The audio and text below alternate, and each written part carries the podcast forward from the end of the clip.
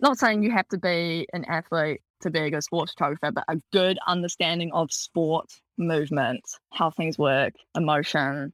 And so I think that gives me a little bit of an advantage, just being able to understand it. Like it's not just people playing a game, people running around the track, jumping over things. Like I can understand the movements really well. Hello, beautiful people. Welcome back to Photo Country with Rajiv, the photography podcast for photographers where we talk to image makers and artists every week, trying to pick their brains on why they do what they do. I'm really interested in how they approach their craft. So, for this episode, I had the privilege of talking to Alisha Lovrich, one of the few women photographers who specialize in sports and action photography. A pole vaulter herself, Alisha is the official photographer for Athletics New Zealand and has covered everything from the Commonwealth Games to the Olympics and everything in between. She is also a Canon ambassador. So let's jump into the conversation. So, how's it going, Alisha? Thanks for accepting the invite. It's all right. Thanks for having me. No worries. Uh, pleasure is all mine. The Instagram profile shows that you're a sports photographer, but when I went to your website, you do a heck of a lot more. Why are you not showcasing that work? I, I actually get this question a lot. I don't know, to be honest. Like, I think my Instagram presence is really sport, action, adventure orientated. I mean, there's a few reasons as well. A lot of the work I do that's not sport based isn't allowed to be posted. Like it's signed off by the client. Some things are confidential. Then the other thing is my audience is very sport orientated. So you always want to be in the forefront of people's pages. On my stories, I will post more about the other stuff I'm doing behind the scenes on location. If I'm in an office or shooting something else, like I'll post that on my story. But yeah, like on my Instagram, it's pretty, it's like one side of what I do. But is sports your first preference? Is that what you like doing most? Yeah, definitely, definitely. If I was to pick one kind of genre, it would be the sport, action, adventure space. Yeah, so not necessarily just sporting events, your sport commercial jobs or your assignments and stuff. That that's definitely my favorite. But I do find a lot of people they see what I can capture, like the the happy moments and all that with sport, and then quite a lot of people assume that oh, okay, if you can photograph that, in this environment, which is very fast paced, very zero control quite often the time, you can definitely photograph the same vibe at a corporate event that's going much slower. So I do get a lot of people see my sport work and go, oh, okay, cool, you'll be able to do this. Or I want those same faces, I want those same emotions at my event, which isn't sport related, but I just want the same right. outcome. But yeah, I do, which is which does make it fun. But how did you get started off in the whole sports adventure space? You are a like an athlete growing up? Yeah, no, exactly that. So it was actually quite funny. So the only reason I started photography is because it was compulsory at uni. So I went to AUT doing a bachelor of graphic design, zero interest growing up and wanting to do photography. I was always into the visual arts, painting, illustration, design. I kind of wanted to go more in the illustration space. First year of design school, photography was compulsory. So I reluctantly got a camera.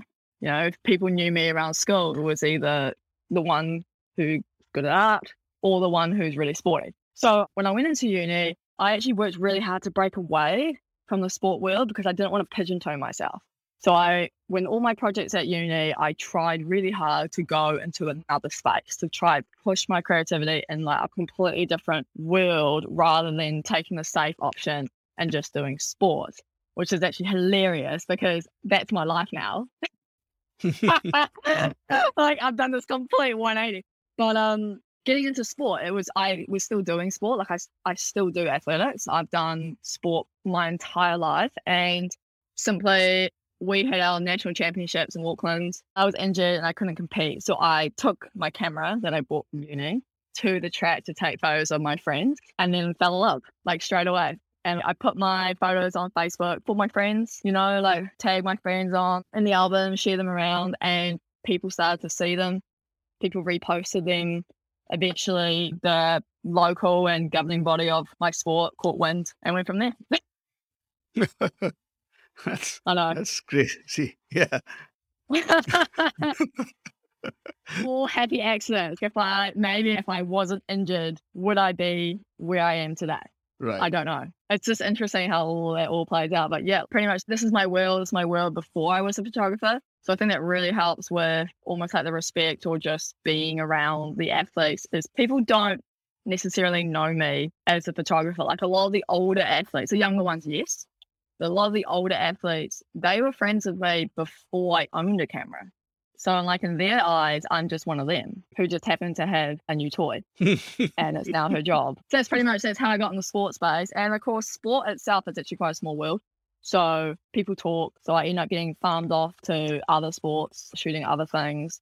So I'm a pole vaulter. Where I train is a hub for a whole bunch of sports. And in that same place, there's like businesses and there's like a lot of sporting bodies work in that same place.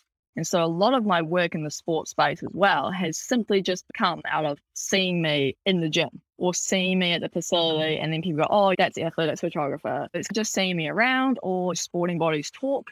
There's one cafe. They're, oh, yeah, this is our person. It just all passes around. And people sometimes people who work at one sport leave and go to another sport. And then I sometimes get brought along with them because they already worked with me at this sport. And it kind of just all gets passed around this big mess. And here I am. right. Yeah. It's a small world, I suppose, uh, especially in New Zealand. oh, yeah, totally. Right. So you started shooting while you were actually studying. Yeah. Okay. So it is very easy for you to, once you finish uni, become a freelance professional photographer. Yeah, yeah, like it fell. And that is actually quite funny. So design was three years. And after that, I started picking up a little bit of work here and there on my third year. Nothing that was enough to make it full time. I worked, you know, we at uni, you work part time jobs while you're studying. I just continue those. After I finished uni, I wasn't, on my undergrad degree, I wasn't totally ready. Like I felt I wasn't sure if I wanted to go into design space. So my last year of graphic design, I was toying with the idea of going into the communication space and working maybe with like social media, digital media. I also was starting freelancing as a graphic designer. Actually, so it wasn't just photography. I got work with our governing body, Athletics New Zealand, as a freelance designer and photographer, kind of like their go to. And that just kept building and building. And I still do that for them, actually. So I've been working with them since 2014. And then eventually, when I finished my postgrad diploma, then my freelance started to build. And so I was quite lucky. I kept working part time because I was a bit nervous to let it all go. But luckily, I had built up enough momentum over all those years of studying. So I graduated 2016, 2019, I quit all my jobs and then focused on photography. Right. So it's been a slow burn. You've done a whole bunch of events and sports events. Like, what's the best event? Surely it must be the Olympics. Yep. It was a pretty strange Olympics, right? It was strange. The lead up for it was very strange. Everything was so unknown. This is my first Olympic Games. I did uh, cover the Commonwealth Games and I had been to two World Athletics Championships. So this was my fourth major, but first Olympic. So it was quite, yeah, like leading up, honestly, leading up to it, it was all just so unknown. There were so many things that we had to do that obviously hadn't been done before. I felt for the local organizing committee and the IOC because there's no book on this. This is the first time in history that the games was postponed since I'm pretty sure it's only ever been cancelled. Like it's never been postponed. And of course, the first time it's happened in a global pandemic. So there was a whole bunch of winging it things. But Yeah. once I got there, it was actually amazing. Like there were some things, like definitely some strange things. You don't have no plows as a major. The Olympic is all about the spectacle. You've got packed out stadiums that are so loud that you can't even hear yourself think. I've been in stadiums like that when I lost my voice just from talking to the guy next to me because the stadium's so loud because it's completely sold out. But they did a really good job at handling that. I think they had some sound engineers on it who would play like atmospheric kind of fake sounds. They had music going, and then you had your support teams for every athlete. There was actually people in the crowd. It just wasn't completely packed. And then you've got things like you get tested like every day to a point. So it was all self testing, and you Right. never want to miss a day. It's just an unreal experience. You've got these athletes, this is what they peak for.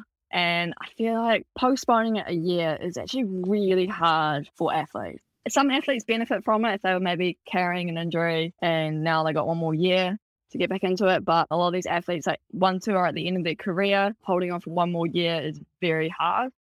It's like a four year cycle and they peak for this year and then you have to push it out a year and you've got the uncertainty like is this even going to happen the athletes don't have their family in the crowd which is obviously a major thing so i feel like this these games as well like it was so emotional because it was what the world needed right now and so that was pretty incredible thing to be part of and almost a privilege because we're the only ones who saw it everyone else had to watch it on TV. Right. Yeah. Yeah. Yeah. Even like athletes, like if it's not your sport, you couldn't go watch. You can only watch your own sport. And so, yeah, best seat in the house. right. Playing off one of the things that you said, being an athlete yourself and being a photographer, what's the advantage that you have over other sports photographers? There's definitely a physical advantage. I don't fatigue as fast as others maybe. I'm able to walk around all day carrying a lot of stuff. There's not many women sport photographers out there. There's a few reasons probably why that's the case, but I know the gear is heavy. We're not going to sugarcoat that. Because I'm an athlete, I'm strong enough, I can deal with that that's not really an issue. Other than that, there is there's a lot of other advantages being an athlete yourself. You just get it. I know that's so vague, but you understand the triumph the athlete is going through. You understand that if you're the Olympic Games that you compare, that's like the last one percent of the ninety nine percent of blood, sweat, and tears that they have spent for four years. And I I see it. I see the emotion. I see the ups and downs with my friends who were at the Olympics or my friends that should have been at the Olympics but were injured. And you just understand the emotional side of that. And then also, you can read sport and you can read any sport. So, for example, I shot hockey at the Olympics. I've never played hockey in my life. I played football, which is similar but way slower. I've covered maybe a handful over a bunch of years of hockey games. So, I'm not experienced at all. But I was able to cover it because I know how to read sport. And it's just one of those things where no book is going to teach you that. Since I was a kid, I've played so many different sports. So I do have that unnatural understanding. And then it's also being able to react to moments quickly. So obviously, reaction times are key. But then also, you are able to predict what's going to happen. For example, when I shoot hockey and someone's going for a goal, I don't follow the ball. I don't follow the ball because I know if that person gets it in, they're going to celebrate. And the shot that you want is going to be of the person celebrating. And so I will actually shoot with one eye open so I can scan what's going on, but I'm also aiming for this athlete. Not saying you have to be an athlete to be a good sports photographer, but a good understanding of sport, movement, how things work, emotion. And so I think that gives me a little bit of an advantage, just being able to understand it. Like it's not just people playing a game, people running around the track, jumping over things. Like I can understand the movements really well did you have any like inspirations that you followed? Do you have any benchmarks or something like that? I follow so many on Instagram. That's why it's really good. It's just getting inspiration from people, seeing cool things that people have done. My friend Jeff Cohen, who's an American photographer, very well known in the athletic space, is someone I also look up to in terms of work. You see the shot that everyone gets, and he's always looking for the shot that nobody gets. And so I do really like his work. I, I actually draw massive inspiration from the Red Bull photographers as well, especially when it comes to my commercial stuff, my stuff that's outside of athletics. I do really like their work. I like how they compose scenes as it's like a full piece of art rather than just like one. They show the, athlete in their environment. There's like, there's like a whole bunch of things that make a really good image. You've got your the emotion side, which is that's the thing I love the most. But then you've got your athlete in your space, and how can you make this feat, this movement that this human is doing, into a work of art? You're using composition, light, background, all the things I learned from design school actually, and like creating right. like a nice piece of art where you're using your rule of thirds, or you're using shadows, or you're using different colors. I definitely draw inspiration. The Red Bull photographers are amazing at that, and so that's definitely a big inspiration for me. And do you have a look for your photographs? Is that a style or is it dictated by what the client wants? I actually don't know. I feel like I do, but I do have a style. Everyone's got a style. I just I don't know how to describe it. Maybe very it's very I guess it's very graphic, very emotion driven. Other than that, I don't know. like I have my own style. That's why people hire me. And then I will also deliver what the client wants with my own spice on it. And I think was one of those things as an artist. So I guess as a photographer, you're either an artist or a tradesman. So I definitely identify myself as, yeah, as being more of an artist. But you definitely have to be a little bit of tradesman on the side because you are delivering for people. Yeah, like I don't want to force it. Right. Yeah, you want to just get your creative flair and then use that to deliver what the client wants. But this is something that you learn when you're older and then something a lot of photographers mistake. And I definitely did when I first started is you try about everyone else and oh, I want that color grade or I want to do this, but then you're just copying everyone else. Then if you copy everyone else, then people just buy them. If you just do what you do, you have your own style and you use that as the base for then delivering what the client wants for their images, then people are going to hire you for you because of your style.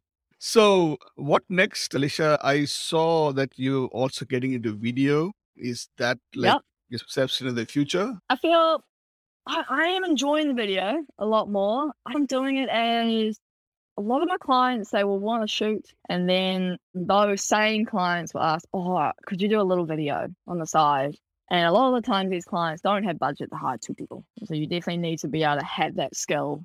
And yeah, I'm getting into a little bit of video. I would still say that I'm 80% photographer, 20% video. Like I definitely am stronger in the stills department, but it is good. It's actually quite interesting doing both and experimenting a lot with video is it's a, it's a different beast. And actually, video is one of those things when you do really want to try get it right on camera because editing that is just a nightmare. So that's something, and it makes you a better photographer. I feel like I noticed that at uni when I was doing so in my postgraduate diploma in communications, I actually did a television paper, and that instantly improved my photography. Because honestly, if you saw my university assignments in undergrad, if you looked at them and said this person's going to go to the Olympics, you'd laugh. Like, I'm not even like I started rock bottom. Like my God, I don't know. Yeah, I look back and I'm embarrassed. No one ever sees them because I'm the buried. Video is something that you definitely want to try to get right in camera. But there's also so much with video as well. Like there's a different vibe. Like I am definitely enjoying telling a story or telling a small narrative. I only do like short videos Right. using movement, using video, using audio. In the lockdown, I had time on my hands, and so I kind of got really experimental in layering audio and just playing with that a little bit because as a photographer, that's audio is something you don't really do. The other th- that to be an asset and advantage. So I run with my Ronin. I actually run with it with my 1DX on it. I shoot so many runners just for like projects and stuff, and I will run next to them with my gimbal. And I'm thinking this is the only reason I can do this, just because I'm a pole vaulter. it's exactly the same. I I run with the pole like all the time. This is the same thing. It's shorter, heavier, arguably, and yeah, I will run with it. And it's cool creating different movements and just exploring in that space. So I will be doing more video. If anything's too massive projects, I probably will hire someone else. Or but I definitely do a lot of the shorter stuff. Or if I'm doing both, I hate doing both at once. I will do it, but it's because a still image and then a moving image is not the same thing. The way you compose it is so different. And so if you're doing both at the same time, it's like taking off the stills hat, putting on the move motion hat. But it is fun. I'm enjoying it. So maybe in the future, there probably will be more video. I can't see it getting 50 50, but maybe like 70 30. So, how did the Canon ambassador thing happen? Yeah, which is cool. Thanks to Canon. I've only ever shot Canon. I committed straight off the bat. It's one of those things where changing brands suck. You have to sell everything, rebuy things. And so I remember from the go, I asked straight up, what's the most intuitive brand to use? And everyone said Canon. And I admit, I'd go pick up another body and I'm confused.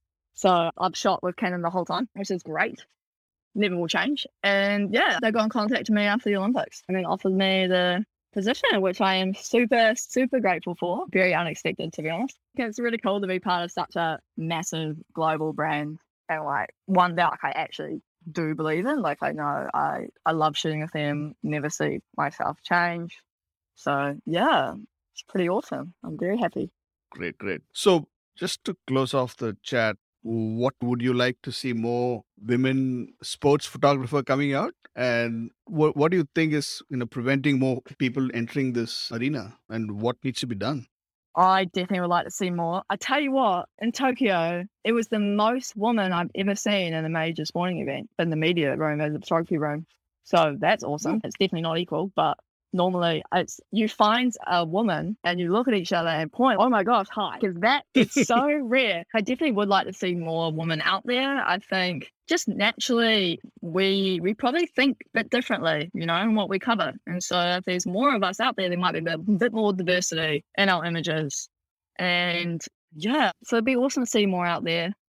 I think there are a few maybe things that are barriers for getting into industry. I've done some work with Barbie and their Shero campaign. So that's when they make a doll of a role model. And one thing that they always say is you need to be able to see the person that you're aspiring to be. So it's like the chicken and the egg situation. If we don't see more like female sports photographers out there, people don't feel like they can be a female sports photographer. I never thought of this as a career path at all. Like I fell in this world really accidentally. But maybe if young girls or anyone can see more women out there working in the sports fields, then maybe then people feel like, oh, we can do this job. I think in sport, it's definitely shifting. New Zealand's pretty good at it, but there's always there's always been a little bit of a shift. It's it is a very male dominated world. I'm lucky to be involved in the sport. I think just seeing more people out there would be great.